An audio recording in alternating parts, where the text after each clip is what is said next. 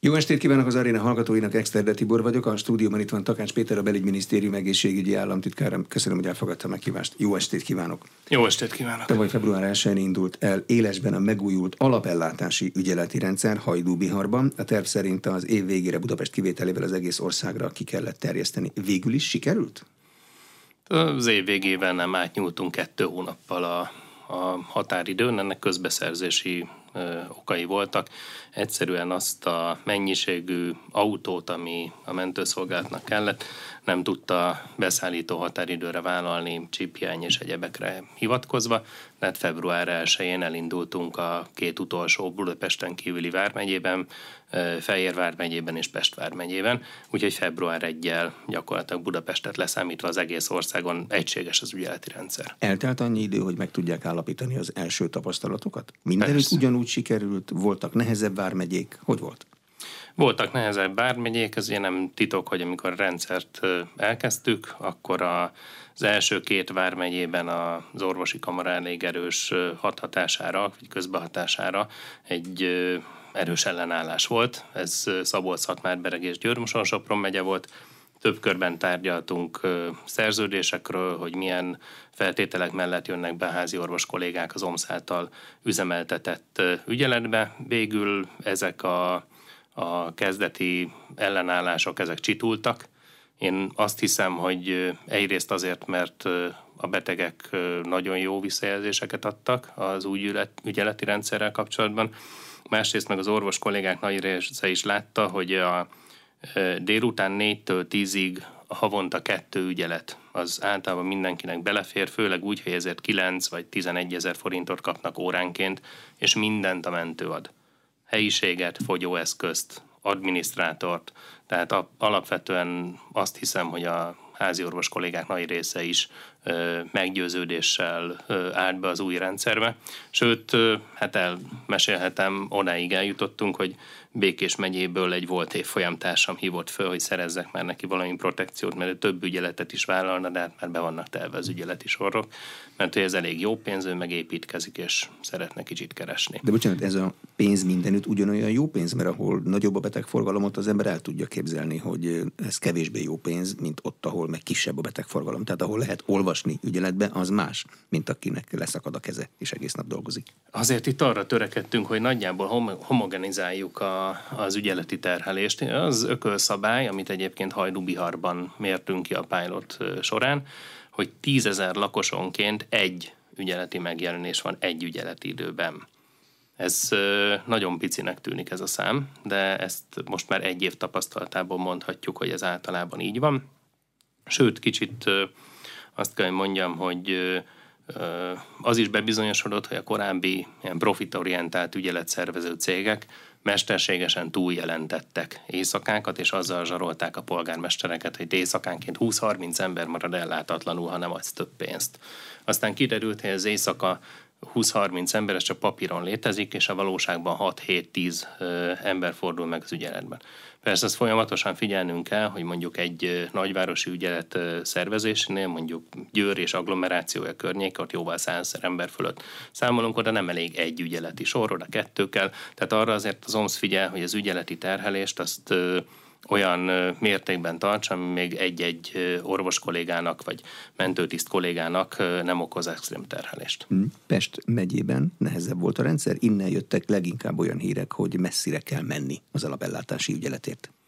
Én azt gondolom, hogy itt inkább egy a politikai hangulat fokozódott fel. Tehát ahogy közeledünk Budapesthez, zárul az osomgyűrű, és ahogy közeledünk az önkormányzati választásokhoz, egyre inkább átpolitizált lett ez az egyébként tisztán szakmai megellátás szervezési kérdés, és nagyon sok olyan állítás elhangzott, ami effektíve nem volt igaz. Tehát az is elhangzott, hogy Szentendrén akkor az ügyeleti terhelés, hogy az egy, egyszerűen bírhatatlan. És most visszakérdeztettem a mentőktől, hogy az előző két hétben átlagosan hány megjelenési vagy vonulásos ügyeletük volt. Hát átlagosan 3, 4, 6 vagy esetleg 7 beteg volt egy ügyeleti időben, magyarul 8-tól délután 4-től reggel 8-ig. Ez nem hiszem, hogy kezelhetetlen terhelés lenne. A másik, ami gyakran elhangzott, hogy megszűntek a gyermekügyeletek, számos gyermekügyelet megszűnt Pest megyében. Hát azt kell, hogy mondjam, sajnos olyanok is írtak ezzel kapcsolatban tirádákat, ahol egyáltalán nem is volt gyerekügyelet korábban, mégis annak a visszaállítását követelik. Volt, ahol szombatonként 9-től 13 óraig volt egy-egy házi orvosnak ilyen hétvégi nyitvatartása, az volt a gyermekügyelet. Tehát ez nem az. Amit mi biztosítunk az, hogy minden egyes ügyeleti ponton olyan rendszert tartunk fönt, hogy akár felnőttet, akár gyereket ügyeletben el tudnak látni. Ha egyébként felnőtt vagy vegyes praxist vívő kolléga olyan esettel találkozik, aki gyermek és az ő kompetenciát meghaladja, akkor folyamatosan ö, telefonos segítséget kérhet a gyermekügyeleti pontoktól. Ebből van Pest megyében három. És ami még jó hír egyébként, hogy átjárhatóak az ügyeleti körzet határok. Ez régebben nem volt. Egyik KFT nem ment át a másik KFT területére. Most mindenki az országos mentőszolgálattal áll szerződéses jogviszonyban, az OMS diszpécsere pedig a legközelebbi elérhető ügyeleti pontra irányítja a beteget, vagy küldi ki azt a szatellit mentőkocsit, amiben mentőtiszt vagy egyébként az ügyeletes orvos van, és nem vagyunk tekintettel még a megye határa sem. Tehát nekünk a kiérkezési idő az, amit leginkább figyelni kell, és a rendszer ezt, ezt egyébként tudja és terveim szerint még ebben az évben be fogjuk kapcsolni Budapestet is, ami aztán főleg meg fogja oldani azt a problémát, hogy az agglomeráció széli részeid lehet, hogy Budapest ügyeleti pontra tudnak bemenni, vagy onnan jön ki hozzájuk az ügyeleti kocsi, és akkor gyakorlatilag vége ennek a, az átalakítási folyamatnak. Országosan egységes ügyeleti rendszer lesz, központi telefonos triázsal, egységes hívószámmal és egységes ellátási elvekkel. Van valamilyen norma arra, hogy az alapellátási ügyeletnek mikor kell megmozdulnia egy hívás után? A mentőknél hozzászoktunk, hogy ez egy negyed órán belül ott kell, hogy legyen, ha nagy a baj. Vagy Igen. egy percen belül, ha még nagyobb. Igen, főszabály szerint úgy általában az alapellátási ügyeleti feladatok azok, amikhez két órán belül nem kell orvosi segítség, de mondjuk a másnap reggel nem tudja megvárni ilyenek mondjuk a magas lázas állapot, vagy hirtelen fellép olyan fájdalom, ami mögött egyébként a triázsoló kolléga nem sejt komolyabb egészségügyi kockázatot, mondjuk szívinfarktust vagy ilyesmit. Egy több oldalas triás könyv van, amilyen ágrajszerűen tartalmazza ezeket a kikérdezési protokollokat. Ezt egyébként kanadai és amerikai kikérdezési protokollból vettük át és magyarosítottuk. Ezek most a legmodernebb elérhető triás protokollok, amiket a, a mentősök használnak és azt kell, hogy mondjam, hogy a rendszer olyan szempontból is jól vizsgázott, hogy körülbelül 15-20 százalékkal csökkent, megyénként persze van különbség, az indokolatlan mentővonulások száma. Mert régebben egy ügyeleti szolgáltató riasztott egy mentőt egy esethez, sokszor kín sem járt a helyszínen, egy magát orvosnak mondó valaki a telefon végéből hívta a mentőt, akkor a mentő nem utasíthatta vissza a vonulást. Most viszont úgy van, hogy ez a szám, a 1830, ez egy központi irányítónál csörög, ott a mentők erre kiképzett munkatársa veszi föl, ő triázsol a telefon alapján, és vagy azt mondja a betegnek, hogyha az állapota nem rosszabbodik, akkor várja meg reggel a házi orvost, ha súlyosbodik, hívja vissza, vagy mondja, hogy jöjjön be egy ügyeleti ellátási pontra, vagy amennyiben nehéz a, ezt közlekedéssel a betegnek megoldania, vagy mozgásában korlátozott, akkor kiküld hozzá egy ügyeleti kocsit, vagy ha a kikérdezési protokoll alapján olyan súlyos a betegség, hogy azonnali ellátásra szorul, akkor ráindítja a mentőt. Tehát beteg biztonság szempontjából lényegesen jobb a helyzet, mint korábban volt. A kikérdezési protokollt szabályait azt nekünk, leendő betegeknek érdemes megtanulni, tehát hogy tudjunk azokra a kérdésekre válaszolni, amit ott nekünk föl fognak tenni. Nyilván nem ilyenekre gondol, hogy hány éves, meg hogy milyen nemű, hanem hogy van-e alapbetegsége, meg ilyesmi? Nem, ezek ö, alapvetően közérthető, laikus nyelven megfogalmazott kérdések. Tehát fogok tudni rá válaszolni, Így van, mindenki fog tudni rá, mindenki fog tudni rá válaszolni, igen. Az világos hogy mikor kell hívni mindenkinek a 1830-at, mikor kell alapellátási ügyeletet, ez annak a száma, ugye, mikor kell egy kórházi sürgősségi osztályra menni, ahol ugye, ha jól tudom, már a 112-t szoktuk hívni, mikor kell mentőt hívni. Világos mindenkinek? Nyilván nem világos mindenkinek, de azért igyekszünk ezt minél szélesebb körben elmondani, és köszönöm, hogy itt is elmondhatom. Alapvetően ez egy nagyon egyszerű ökölszabály, kis baj 1830, nagy baj 112. Tehát amikor úgy érzi valaki, hogy amennyiben azonnal nem kap szakszerű orvosi segítséget, ott az életét veszélyeztető állapot léphet fenn, akkor továbbra is a 112-t, a mentőket kell hívni, én egyébként azt javasolnám, hogy saját maga ne induljon el senki sürgősségi osztályra azelőtt, hogy a 1830-at föl nem hívta volna, vagy a 112-t, hiszen adott esetben egy telefonos triázs után megtudhatja, hogy az ő betegsége mondjuk egy triázs 5 kategória, ahol 6-7 órát adott esetben sürgőségén várni kell, mert súlyosabb sérültek előtt előnyt élveznek, és nem is biztos, hogy ő kórházba való. Tehát ő pont az alapellátási ügyelet kompetenciája. Pont az a rendszer lényege, hogy mindenki az állapotának megfelelő ellátási szintre kerül. Vagy járási ügyeleti pontra, vagy kimegyünk hozzá, vagy kórházba, vagy mentő. Tehát ez innentől kezdve teljesen egyértelmű. És még egyszer mondom, ugye 18-30-at a kisebb egészségügyi problémákkal kell hívni, a 112 továbbra is a nagy veszélyhelyzeti telefonszám, amikor mentőre van szükség, szívinfarktus, súlyos sérülés, vérzéssel járó sérülés, egyebek esetében továbbra is a 112-t ajánlott. De mennyi idő alatt kell felvenni valakinek a 18-30-at? A 18-30-at főszabály szerint egy percen belül fölveszik a kollégák. Hogyha nem sikerül, akkor tovább kapcsolják egy következő központba. Itt a Pest vármegye beindulás, akkor az első hétvégén láttuk azt, hogy túlterhelődtek a telefonközpontjaink. Itt volt egy olyan anomália, hogy 2600-nál több hívás jött be egy-egy napon, és ebből 5-600 hívás az a, a, hát csak ki akartam próbálni, hogy működik-e típusú hívás volt.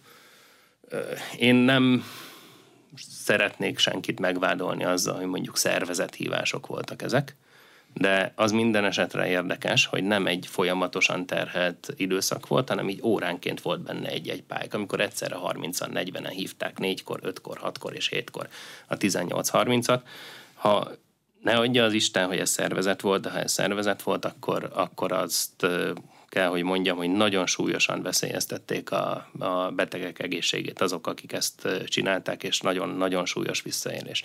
Én remélem, hogy ez nem bizonyosodik be, de hogyha ez egy szervezett akció volt, akkor azt kell, hogy mondjam, hogy bizony életet vagy egészséget veszélyeztető akció volt, és szégyelje magát, aki ezt csinálta. Mekkora tartalékot kell a 18-30 mögé szervezni? Történhet bármi egy közút, főút mellett egy nagy baleset, amikor 20-30-an hívják, mert nem tudják, hogy a másik hívta uh-huh. már.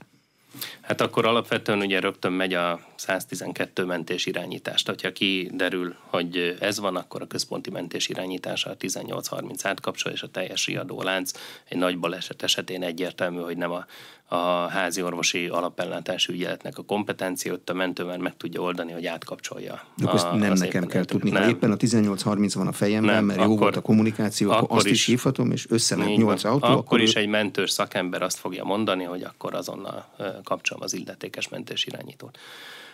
És onnantól kezdve ez egy mentési feladat. A, úgyhogy alapvetően azt kell, hogy mondjam, hogy a rendszer ilyen szempontból mindenképpen jól vizsgázik, és nagyon jól kiképzett szakdolgozóink vannak. Most került sor arra, hogy vidékről kellett az első hétvége tapasztalatai után felvezényelni egy-egy napra mentésirányítókat, de a második hétvégére lenyugodtak a kedélyek, tehát körülbelül fele annyi hívás volt, és ez a csak kipróbálom típusú hívások is 100 200 közé estek vissza. Ez egy abszolút kezelhető mennyiség volt. Én azt hiszem, hogy ahogy mindenki hozzászokik, hogy új rendszer van, mindenki megjegyzi az új számot, azt is látja, hogy működik, elkezdenek bízni az emberek a rendszerben, ahol a 17 más sikeresen működő megyékben ez megtörtént, ez meg fog Pest vármegyében is történni, és akkor szépen be a, mindenki az új rendszerre, és azt hiszem, hogy ezzel a magyar betegek a nap végén ténylegesen jobban járnak, mint ami eddig volt. A mentésirányítónak vagy a gépkocsi vezetőnek kell tudni, hogy mondjuk a Bimbo utcából fölfelé csak terepjáróval lehet menni? Ez akkor lehet probléma, hogyha nem más megyéből jönnek a kollégák. Ugye alapvetően a, a 112 az két központi helyen csörök ki. Viszont a, amikor kiderül, ez mentési eset, akkor a megyei mentés irányításra kapcsolnak. Na az ott ülő kollégák azért elég rutinosak, vannak előttük óriás képernyők, nagyon részletes térképpel, ahol éppen lehet látni a szolgálatba kifelé vonuló, tehát esethez vonuló, onnan visszajövő, vagy éppen a mentőállomáson tartózkodó mentőautókat. Érdemes megnézni az OMSZ honlapját, Györfi Pali ezt egyébként kiválóan bemutatta, úgyhogy a megyei mentés irányítók úgy ismerik a saját megyéjüket, mint a tenyerüket. Darabra elég a jármű és az eszköz az új rendszerben? Elég, persze. Hát ugye itt pont az van, hogy a mentőautóval spórolunk. Tehát a, a, mi az ügyeletbe beáll, az a, hát most nem mondok márkát, de S betűvel kezdődik és Uzuki-val végződik, kis sárga, mentős színekre festett jármű, amiben az alapellátáshoz szükséges pak van a csomagtartóban, ezek újonnan beszerzett járművek. Mentő autót csak akkor küldünk, hogyha mentési feladat van. Alapellátási ügyeleti feladathoz nem küldünk. És mondom, 20%-kal csökkent az indokolatlan vonulások száma. Ami egy óriási dolog, mert ennyit erőforrás tartalékban bent tudunk az azonnal jelentkező mentési feladatokra tartani. Úgyhogy ez az állítás, hogy itt a mentők kapacitása le lesz kötve, és a súlyosabb esetektől veszi el az alapellátási ügyelet a, az erőforrást, az nem igaz. Pont az ellenkező igaz, 20% erőforrás póroltunk az új rendszerre. De milyen biztonsággal kell az először odavonuló Suzuki-nak megmondania, hogy vagyis neki milyen biztonsággal kell tudnia ellátást nyújtania. Tehát előfordulhat-e az magyarán, hogy ő nem elég oda, mégiscsak mentőt kellett csinálni. Van erre valami szabály? Persze. Van. De hát ez ez eddig is így volt, hogy adott esetben az alapellátási ügyelet kiment, és megállapította, hogy éppen a betegnek zajló infarktusa van, azonnal ráhívta a mentőket. De ő Tehát meg tudja kezdeni az ellátást ott, persze, tehát életet menteni tudja, tud? Persze, meg tudja kezdeni az ellátást, életet menteni tud. Általában egyébként vagy kivonuló orvos, vagy mentőtiszt, magas kompetenciájú mentőtiszt ül ezeken a kocsikon, életet menteni tud. De hát nyilván, hogyha ez már a telefonos siás során kiderül, oda alapba mentő megy, de ott a helyszínen derül ki, akkor is magára tudja hívni a, a magasabb kompetenciájú mentőegységet, és addig is a szükséges életmentési feladatokat ő ellátja. Tehát amíg a mentő oda nem ér, a beteget életben tartja. Ez egyébként ritkán fordul elő. Az első két hétben egész Pest megyében egy ilyen eset volt. Az életmentő applikáció az hol csörög? A 1830-on vagy a 112-n? Az a mentő központi irányításánál, tehát ott, aki azt az applikációt hívja, ott ugye olyan szempontból nem merül föl, hogy tűz van, vagy rendőrségi beavatkozás kell, mint a 112-nél, ez egyértelműen egy egészségügyi veszélyhelyzet, és ráadásul súlyos jó eséllyel mentőt igénylő, tehát ők a, a mentő központi irányításán csörögnek. Az új alapellátási ügyeleti rendszer hatékonyságát, azt milyen pontokon, milyen eszközökkel kell mérni? Egyrészt a mentők folyamatosan írják ki nekem az esetszámokat, hány esethez vonultak ki, mekkora esetben volt elég telefonos tanácsadás, mekkora volt a helyszínre vonulás, mekkora betegforgalom jött be a, az ügyeleti pontokra, és egyébként ebből mennyit küldtek tovább kórházba. Az is egy fontos. Tehát körülbelül 10-12 százalék, akit hospitalizálni kellett, tehát be kellett küldeni sürgősségi osztályra vagy kórházi osztályra. Tehát ez is egy nagyon fontos előszűrő, hogy a sürgősségi osztályokat tehermentesítsük ezektől az esetektől, őket elláttuk ügyeleti pontokon. A másik, ami még engem egyébként kimondottan érdekel, az a lakossági elégedettség, mert hogy azért a nap végén a beteg biztonságérzete és a, a beteg érdeke az első. Tehát ezt tudomásul kell venni, bár ez mondjuk az egészségügyben dolgozóknak nem okoz nehézséget. És én folyamatosan méretem a mentőkkel, hogy milyen a lakossági elégedettség. Szerencsére sokan visszajeleznek, és egy 5 fokozatos skálán 4,24-es elégedettséget mérnek a mentők. De bocsánat, ami... ez mennyire lehet megbízható, amikor nem haltam meg, akkor valószínűleg annak annyira örülök, hogy még akkor is egy magas pontszámot fogok adni, hogyha egyébként magamban azért kérdőjeleket fogalmazok meg, de hát végül is megmentettek. Jó, itt azért mondom, az 3000 esetből egy életmentés volt tehát ez a viszonylag ritka. Egy ellátásnak a minőségét nem csupán az eredmény határozza meg, ezt azért tudjuk. Tehát az, hogy itt egy az első, a hívásfogadástól kezdve az eset zárultáig végig biztonságban érezheti magát a beteg. Jól képzett mentőr szakemberek, illetve házi orvos foglalkozik vele.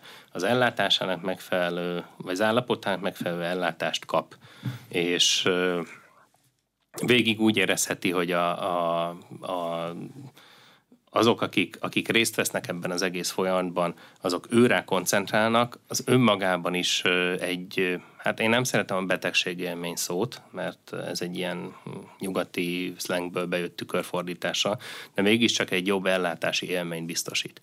Mint hogyha valaki fölveszi a telefont hosszas csörgés után, nyilvánvalóan nem egészségügyi szakember közli vele, hogy itt most éppen nincsen orvos, mert betegnél van, és hogy hívja magára a mentőket, vagy menjen be a sürgősségire. Most én nem lennék elégedett ilyen szolgáltatással, ahhoz képest, hogy az ország jelentős részén ezek a profitorientált ügyeletszervező cégek ezt a szolgáltatást nyújtották. Én, mint magyar állampolgár úgy gondolom, hogy engem inkább az országos mentőszolgálat által szervezett ügyeleti központ lásson el, és ne egy ilyen hogy is mondjam, megbízhatatlan szervezet.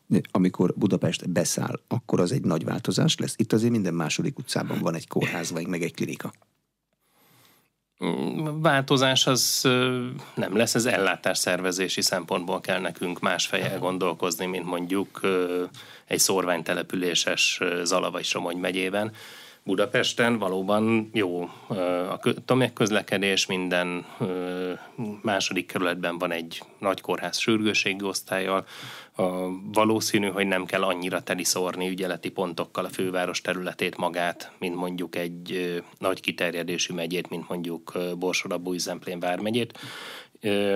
De az egész rendszert egyébként úgy építettük föl, hogy egy ilyen olyan ellátási hálót alkossunk, ami így homogénen fedi le az országot, mert vagy ügyeleti pont, vagy mentőállomás, vagy kórház legyen. És ilyen háromszögeléssel haladtunk, és ezek a háromszögek az egész országot beterítik, úgyhogy azt kell, hogy mondjam, hogy a kiérkezési időre optimalizált teljes mértékben a mentőszolgálat, és ezt ezt a feladatot jól el is látták. Tehát Kor... ezekkel a háromszögekkel jól lefettük az országot. Egyenlő oldalú háromszögekkel.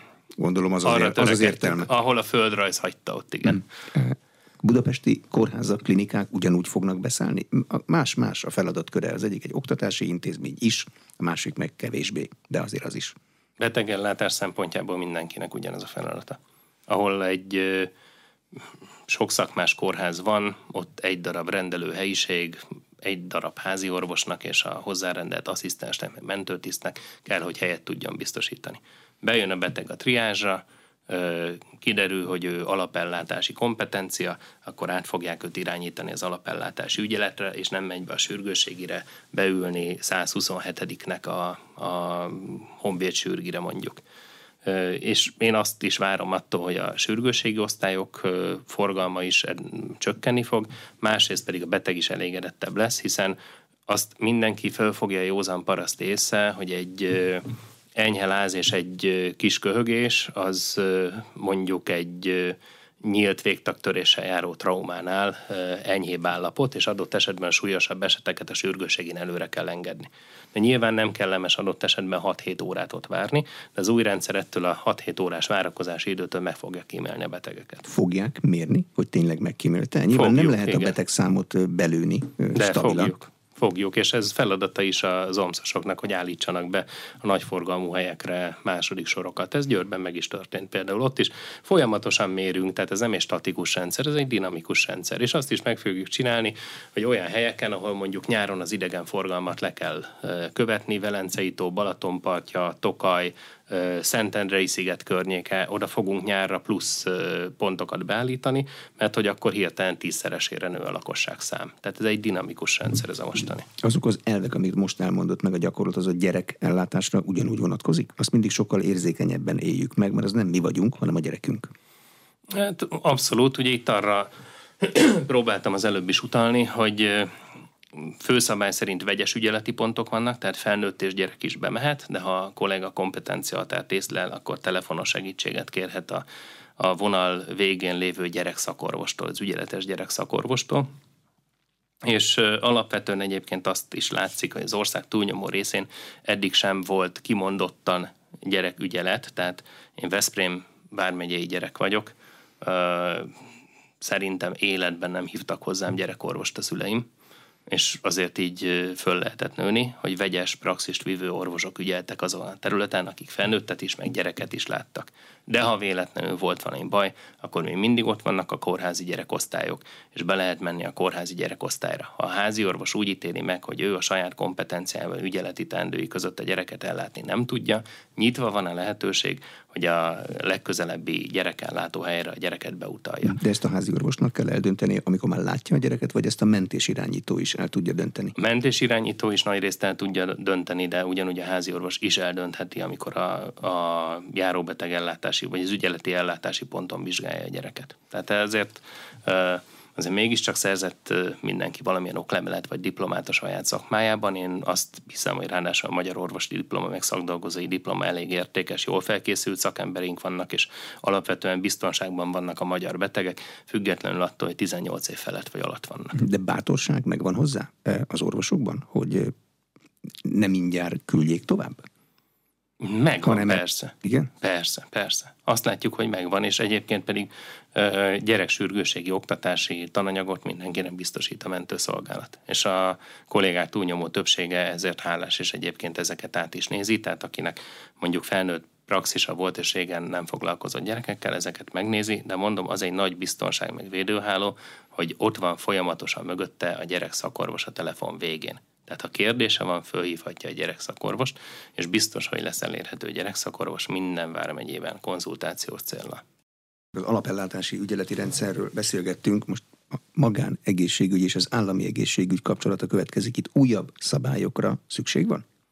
Most léptünk egy nagyot előre, illetve lépünk egy nagyot előre. Társadalmi vitán van az a javaslatom, hogy megszűnjön az az állapot, hogy a magán egészségügyi szolgáltatónak egy korlátlan ingyenes védőhálót nyújtson az állami egészségügy. Korlátlan? Ők azt mondják, hogy most is szerződésben kell állniuk, hogy egy háttér szolgáltatást tudjon nekik nyújtani, ami viszonylag ritka az állításuk szerint. Ami viszonylag ritka, és az az összeg, amit ezért fizettek eddig, az jelképesnek mondható. Ugye én kórházigazgatóként amikor átvettem a János kórházat, láttam, hogy ezekben a szerződésekben éves 200 ezer forintos díjak vannak hát én úgy gondolom, hogy ez, ez egy eset is bőven kimeríti általában ezt a keretet, és akkor miért ne legyen egy korrekt elszámolás? Tehát adott esetben, hogyha egy, egy magánellátó szövődményt csinál, a szövődményre azt kell tudni, hogy 5-ször, 6-szor, 10-szer annyiba kerül, mint a, a szövődménymentes esetellátása. Tehát arra a ráfordítás 6-szoros, 8-szoros, 10-szeres. Megcsinál egy ezer esetet, szövődménymenteset a, a saját ellátójánál, majd a szövődményeset rögtön beküldi az államiba, és tízszeres költségráfordítás van állami oldalon. Ez nem tartható fönt. Tehát mindenki viselje a saját maga által ö, okozott szövődményeknek, egészségkárosodásoknak a, a súlyát, anyagi értelemben is. És fontos kiemelni, hogy itt nem a betegtől fogjuk elkérni a pénzt, hanem attól a szolgáltatótól, aki a szövődményt okozta. Ez mindig teljesen világos? Tehát mindig ott van egy műtét után, vagy egy kezelés után, hogy ezt kicsinálta? Egyrészt mindenki föl csatlakozott az ESZT-be, kötelező módon a magánszolgáltatók is. Van működési engedélyük, dokumentációt kap a beteg, tehát azt viszonylag könnyű kideríteni, hogy a melyik volt az utolsó egészségügyi ellátási esemény, ami egy adott szövődményhez vezethetett. De ez egy világos dolog, hogyha én a bajommal hat orvosnál jártam, akkor nem hiszem, hogy mind a hat jelentkezni fog, hogy hát ez, ez az enyém. E, nyilván nem lehet minden esetben azonnal eldönteni, de erre van kijelölve a budapesti kormányhivatal, akinek vannak megfelelő végzettségű e, igazságügyi orvosszakértői, akiknek viszont ez a feladatuk, és nagy rutinjuk is van benne, hogy feltárják a hasonló eseteket. Tehát az tömegével vannak orvosi felelősségi perek, vagy biztosítási perek Magyarországon évtizedek óta, tehát vannak olyan szakértőink, akik meg tudják állapítani, hogy ok-okozati összefüggés, egy orvosi beavatkozás és egy kialakult kórállapot között van-e. Mm. Úgyhogy erre a szaktudás megvan. Tételesen számolás lesz? Tehát az utolsó gumikesztyűt is rá fogják írni? Amit a NEAK a kórháznak finanszíroz az adott ellátási esemény kapcsán, azt fogja kiszámlázni a magánszolgáltatónak. Egyeztettek a magánszolgáltatókkal, mert én néhányat hallottam, azt mondták, hogy biztosítási oldalról ez megfinanszírozható. Természetesen. Az ő saját magánbiztosításukat ki kell terjeszteni erre. Hm. Az, hogy ők felelősségbiztosítást kötnek, illetve ezt kibővítik, én azt gondolom, hogy mondjuk egy évente ezer esetet ellátó magánszolgáltatónál ezer felé eloszlik a betegenként a biztosítási összeg, az nem lesz egy nagy megterhelés egyik szolgáltatónak sem. Jól kell megállapodniuk a felelősségbiztosítójukkal, de hát ez innentől kezdve az ő feladatuk. Hm, és a szövődmények helyrehozása az addig tart, amíg a beteg egy szövődmény nélküli eredeti állapotába vissza nem áll. Évekig is eltarthat egy ilyen hát van olyan, sorozat. hogy igen egyébként. Van olyan, és ez, ez jelenti a legnagyobb terhet a, a magyar államnak. Például egy, egy rosszul beültetett protézis, azután revíziós műtét jön, ami általában már a beteg szervezetének is megterhelőbb, meg egy sokkal kiterjesztettebb és sokkal költségesebb műtét, majd utána egy hosszas rehabilitáció. És ilyenkor ugye a szakmai szabályszekés okozta felróható szövődmény következményeként jönnek ezek. Tehát igen, a rehabilitációs időszak végéig fog tartani a számla. Mikortól kezdődik az új rendszer? Amint kihirdetjük a jogszabályt. Parlamentnek el kell fogadnia, vagy rendeletben meg lehet oldani? Az ehhez szükséges törvényi passzus már tavaly elfogadta a parlament, és ez most a végrehajtási rész, tehát ez kormányrendeleti szint. Szakdolgozók bére, az milyen ütemben fog változni a továbbiakban? 2016-ban kezdtünk egy szakdolgozói béremelésbe. Az mindenképpen látható, hogy a, a jövő egészségügyének a szűk keresztmetszete nem csak Magyarországon, hanem a fejlett nyugati világban a szakdolgozó lesz. Most is abszolút orvoshiány nincs Magyarországon, tehát vannak relatív területek, akár térben, akár szakmánként, ahol azt mondhatjuk, hogy a, az állami rendszerből itt-ott hiányzik orvos de szakdolgozóból vannak abszolút hiányok is. És ez visszavezethető oda, hogy egy rossz bérszínvonalon voltak a szakdolgozók, ezt 2016-ban ismerte fel a kormány, hogy itt nagyon sürgős tennivaló van.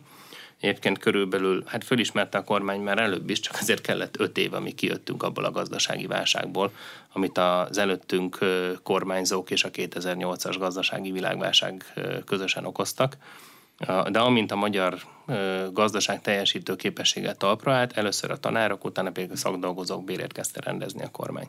Aztán jött a Covid időszak, ahol egy drasztikus orvosbéremelés jött, amivel a paraszolvencia kivezetése az nem titkolt célunk volt, ami miatt ezt megléptük.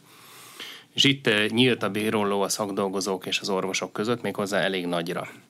Úgyhogy itt a stratégia az volt, hogy az orvosi béreket akkor úgy állapítottuk meg, hogy a, megnéztük, hogy mennyi a német GDP, és ahhoz képest mennyi a magyar. Egyébként akkor 59%-a volt a magyar GDP a németnek, és akkor mondtuk azt, hogy akkor a magyar orvos keresse meg azt, amit a nemzetgazdaság megenged, a német orvos keresetének a 60%-át átlagosan. Most egyébként majdnem 2 millió 200 ezer forint az orvosi átlag jövedelem az állami szektorban.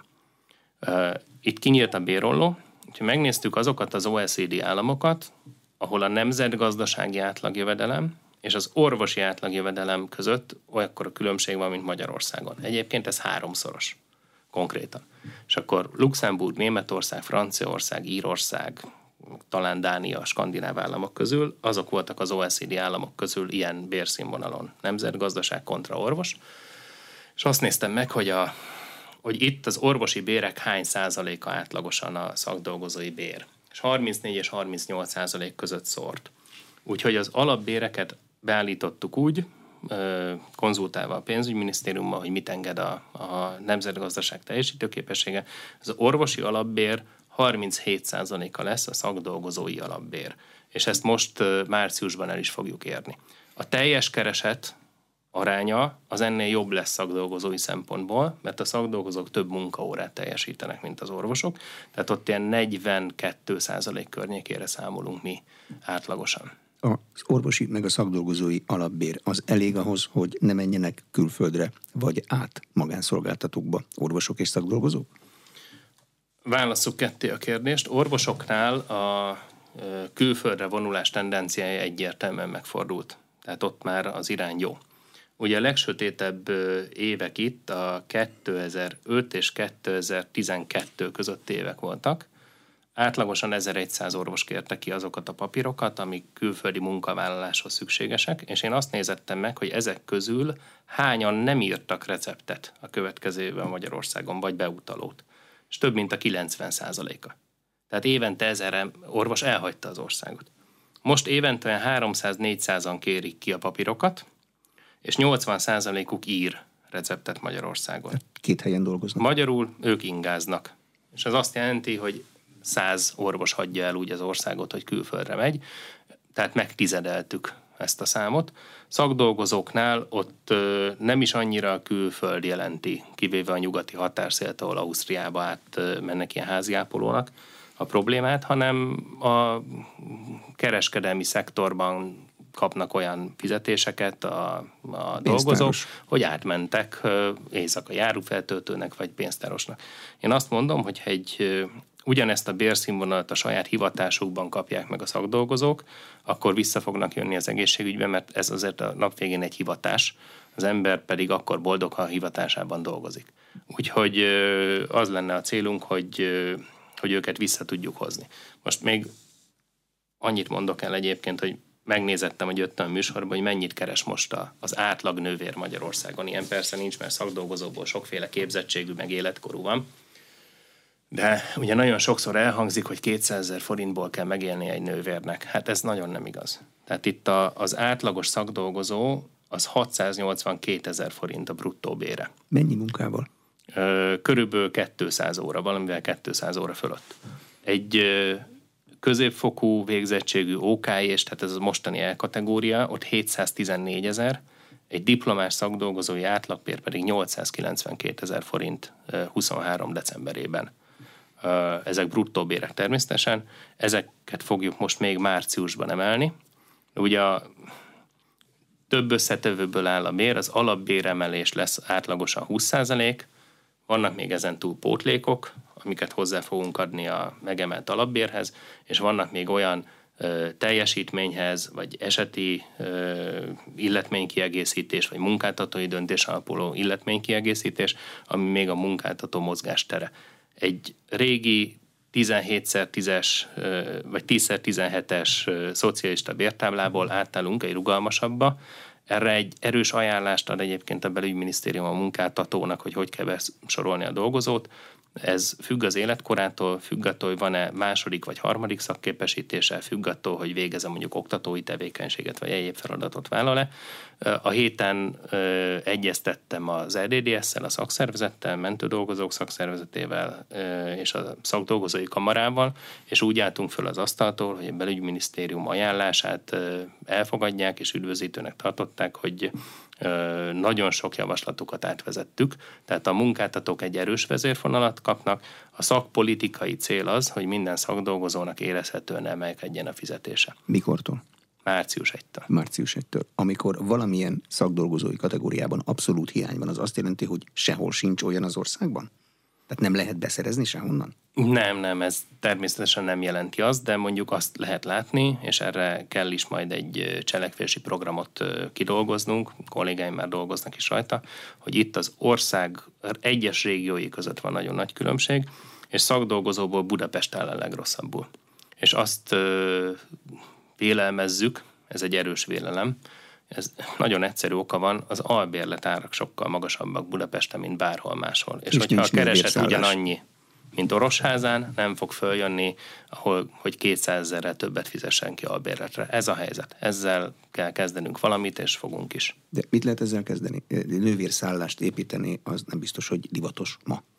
Nem biztos, hogy divatos ma, ettől függetlenül elképzelhető, hogy lesznek még nővérszálló beruházások, eddig is voltak egyébként, meg vannak nővérszállások, amiket föl kéne újítani, de akár mondjuk adott esetben szóba jöhet egy albérlet támogatási program, mert ezzel kezdeni kell ezzel a problémával valamit, hogy Budapest szakdolgozói ellátottsága kimondottan rossz, valószínűleg amiatt, hogy az albérlet árakat Budapestben és az agglomerációban nem tudják megfizetni. Ez főleg az egyedül állókra vagy olyanokra vonatkozik, akinek a párja nem tud a fővárosi régióban elhelyezkedni, mert azért itt a keresetek általában versenyszférában magasabbak, tehát akinek a párja kereskedelemben vagy egyéb helyen dolgozik, akkor az ő fizetése ezt kikompenzálja, de nyilván nem egy fiatal pályakezdőnek, aki nincsen párja, az nem jelent egy jó alternatívát, hogy a fővárosba költözzön. Tehát magyarán az a cél, hogy nettóban ugyanannyit tudjon hazavinni az albérlet, tehát azt megfinanszírozzák neki, és akkor lesz Így dolgozó. Van. Így van, de egyébként is kell több dolgozó, viszont azt látom a korfán, hogy ez egy két puputeve most már, tehát szerencsére a nullától tíz éve a pályára lépők magasan vannak, tehát sok, sokan jöttek. Hiányzik a középkorosztály, ez volt az, amikor az alacsony fizetések miatt kimentek a, a kereskedelmi szférába, vagy bárhova, és van egy magas pupa a nyugdíj előtt állók körében, úgyhogy most ezt a hullámvölgyet kell nekünk ügyesen megoldani, de hát itt lesz hozzá a szakdolgozói bérfelzálkoztatás, kompetenciákat növelünk, hogy egy nagyobb szakmai kihívás legyen, és reméljük, hogy speciálisan a főváros szakdolgozó igényét is ki fogjuk tudni elégíteni. Az orvosok teljesítménye hogy változott a béremelés meg a hálapénz kivezetése óta? Mert laikusként nehéz elképzelni, hogy aki egy héten hatot műtött 5 millió forintért, uh-huh. szürkén, az tiszta 2 millió forintért is hatot fog műteni. Hát hogy is mondjam, inhomogén, a nagy műtétes, nagy paraszolvenciás szakmákban volt divat az, hogy, hogy kirajzottak az orvos kollégák a maszekba, és onnan elkezdtek visszaszivárogni, mert pacientúrát nem tudnak a maszekban gyűjteni. Tehát vannak néhányan nagyon jó nevű orvosok, akiket fölkapott a közvélemény, ő nekik van megfelelő beteganyaguk, de alapvetően azért a versenyszféra az olyan, meg a magánszektor, hogy ott meg kell állni az embernek a lábán. És erre nem mindenki alkalmas, hogy szépen elkezdtek visszajönni. Az meg, hogy a, az egy helyi vezetői feladat, és ezt a kórházigazgatóknak sűrűn el is szoktam mondani, hogy apukám szembesítsd a kollégát azzal, hogy 19-ben hatot operáltál havonta, most meg kettőt. És hogyha nem hajlandó többet, akkor meg kell neki köszönni a munkát. Nem fog tudni tisztán a magánpiacról megélni. Az a helyzet. Tehát ezzel szembe kell nézni, és más vezetői attitűd kell. Amíg bruttó 550-et tudtunk fizetni egy osztályvezető főorvosnak, addig a szerencsétlen főigazgató félre nézett, amikor főorvos úr délután egykor távozott a magárendelésére. Most, hogy bruttó 2,2 millió forint az átlagkereset, ezt a félrenézést nem kell megcsinálni. Kórházigazgató váltásoknak mi volt az oka még decemberben? Nagyon sok embert leváltottak. Igen, a 17 volt életkor miatt. Itt egy újfajta vezető kiválasztási rendszert szeretnék a kórházak élén. Volt olyan kórházigazgató, akit én egyébként személyesen nagyon kedvelek, 26 éve ugyanazon a helyen kórházigazgató, 83 évesen. Én úgy gondolom, hogy ez talán nem segíti azt, hogy egy fiatal vagy mondjuk középkorú menedzsment réteg kialakuljon. Egy-egy kivételtől eltekintve a kórház igazgatók, akik életük végéig lettek igazgatói székben gyakorlatilag, nem is voltak érdekeltek abban, hogy jó menedzsment gondolkodású középvezetőket neveljenek ki. Persze kivétel mindig van, aki gondoskodott utánpótlásról, de azért a többség nem volt ebben érdekelt. És amikor december 13-án behívtam ezeket a kollégákat, és elmondtam nekik, hogy egy új rendszerre fogunk átállni, akkor volt olyan kórházigazgató, aki mondta nekem, hogy és úgy mondtam, hogy az SMS szerinti helyettes viszi addig a kórházat, amíg pályázat útján be nem töltjük a főigazgatói posztot, mondta nekem, hogy ide figyelj, de az én helyettesem az vak, süket, meg hülye. Arra akarod rábízni a kórházat? Mondtam, hogy hát ne haragudj, de hát a te helyettesed, te választottad ki. Miért ilyen helyettest választottál?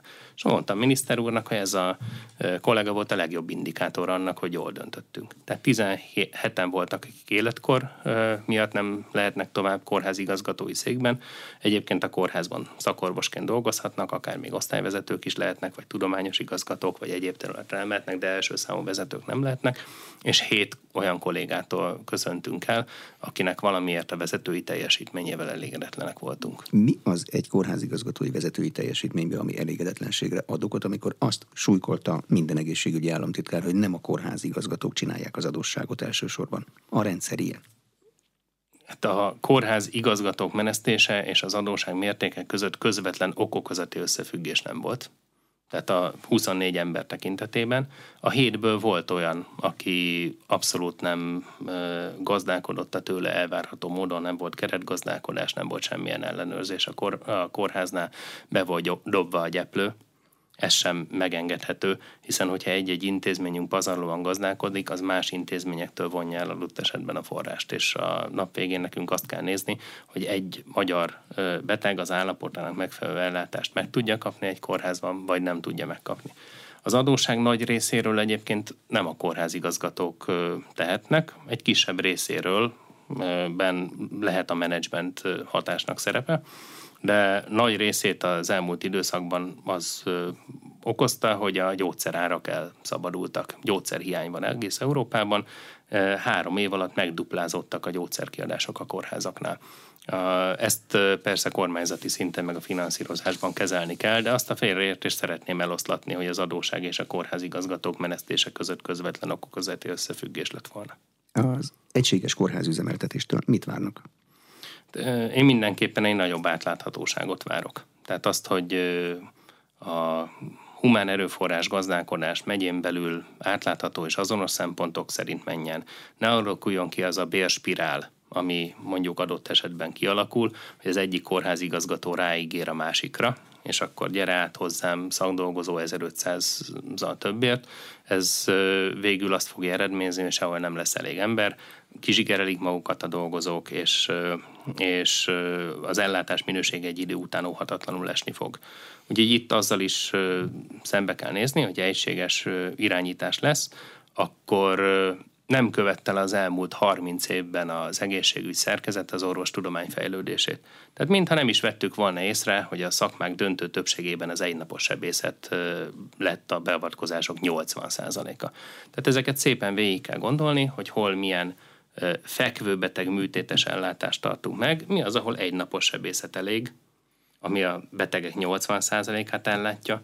Betegbiztonság szempontjából nagyon fontos, hogy a kiterjesztett nagy humán erőforrás szükségletet igénylő, nagy szaktudást igénylő, high-tech-et igénylő műtéteket valahogy koncentráljuk. Minél kisebb a műtétszám, annál nagyobb a rizikó annál nagyobb a szövődméráta, ez egyértelmű evidencia valamennyi OECD országban, de ezt az elmúlt 30-40 évben a magyar egészségügyi ellátórendszer nem lépte meg. Tehát itt betegbiztonság szempontja az első, és a humán erőforrás optimális kihasználása a másik, de a kettő összefügg. Fáradt és kizsigerelt dolgozó rossz döntést fog hozni. Tehát ezek mentén szépen a helyi érdekeket és a helyi földrajzi viszonyokat figyelembe véve, nagyon fontos, hogy a társadalmi mobilitás figyelembe véve kell egy áthangolás a, a kórházi struktúrának. Nagyon fontos kórházat nem fogunk bezárni, osztályt sem nagyon fogunk megszüntetni, a portfólió lehet, hogy egy kicsit más lesz, viszont ott van az óriási kórházi kubatúra, és nekünk reagálni kell arra, hogy előregedett a népesség több krónikus belgyógyászatra, több tartós ápolási kapacitásra van szükség, és ezeket az igényeket kell nekünk kielégíteni. Nem fog megbukni a terve azon, hogy nem látom azt a kisvárost, amelynek kormánypárti polgármestere belemenne abba, hogyha az ő kórházából bármilyen ellátást át akar csoportosítani, még akkor se, ha kap helyette más lehetőséget. Én azt hiszem, hogy, hogy a, a betegek érdeke és attitűdje is megváltozott az elmúlt években. Lehet, hogy a COVID következménye, de így inkább azt mondják a betegeink is, hogy inkább ő biztonságos és magas színvonalú ellátást szeretne, és nem biztos, hogy az a jó ellátás, amit a lakóhelyétől 5 kilométerre nyújtanak.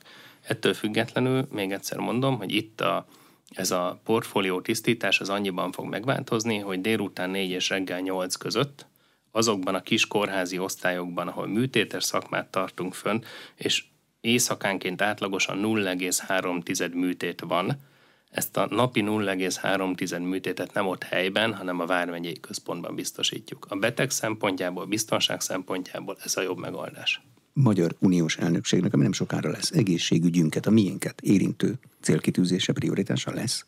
Hogy ne lenne. Itt ugye a spanyolokkal és a belgákkal vagyunk trió elnökségben, ők ilyen átfogó programokban gondolkoztak. Én azt kértem, és ez a spanyol meg a belga miniszter el is fogadta, hogy néhány fókuszált terület is legyen, és ezek közül a legfontosabb a kardiovaszkuláris betegségek elleni harc, amit az onkológia után most szeretnénk európai zászlóra tűzni. A másik a mentális egészség, ezt talán a Covid után nem kell mondanom, hogy még egy sokkal fokozottabb téma, mint eddig volt, és a harmadik a transplantáció. Covid után 20%-kal zuhantak be a donációs felajánlások, holott a transplantáció tényleg életet ment szó szerint. De ennek látják valami okát? Hát mi köze a donációs felajánlásnak a Covidhoz? Hát Egyrészt nem mindenhol olyan a szabályozás, mint Magyarországon nálunk negatív donortörvény van, és aki alkalmas donornak, az azt, azt gyakorlatilag automatikusan, bár az más kérdés, hogy szokás a családot megkérdezni vagy tájékoztatni.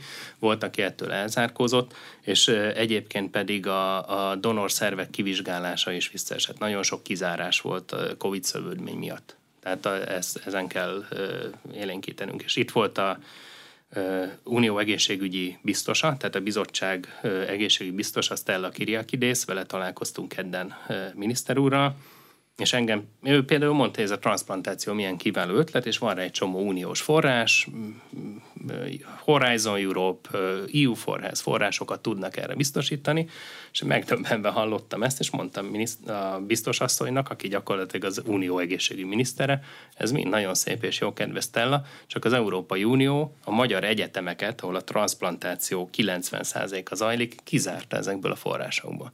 És teljes megdöbbenéssel nézett rám, és kérdezte a kollégáit, hogy ez tényleg igaz. Hát mondom, igen, ebből a forrásból és a kutatási támogatásokból, sőt, még az Erasmusból is kitetszettek minket zárni, és engem lesokkolt, hogy ő mennyire nem tájékozott ezzel kapcsolatban. Tehát a, az Európai Uniós politikát irányító bürokraták és az Európai Unió valódi szakpolitikusai gyakorlatilag nem beszélgetnek egymással. De ebből kisülhet az, hogy ez megváltozik? Hát én kértem biztos asszonyt, és miniszter úr is kérte biztos asszonyt, hogy kicsit segítsen nekünk abban, hogy a magyar betegtől ne vonjon el forrást az Európai Unió. Ne fordulhasson elő az, hogy direktben a magyar emberek jólétét és egészségét szolgáló források ne kerüljenek Magyarországra. Köszönöm a tájékoztatást. Az elmúlt egy órában Takács Péter a belügyminisztérium egészségügyi államtitkára volt az aréna vendége. A műsor elkészítésében Módos Márton főszerkesztő vett részt. Köszönöm a figyelmet. Exterde Tibor vagyok.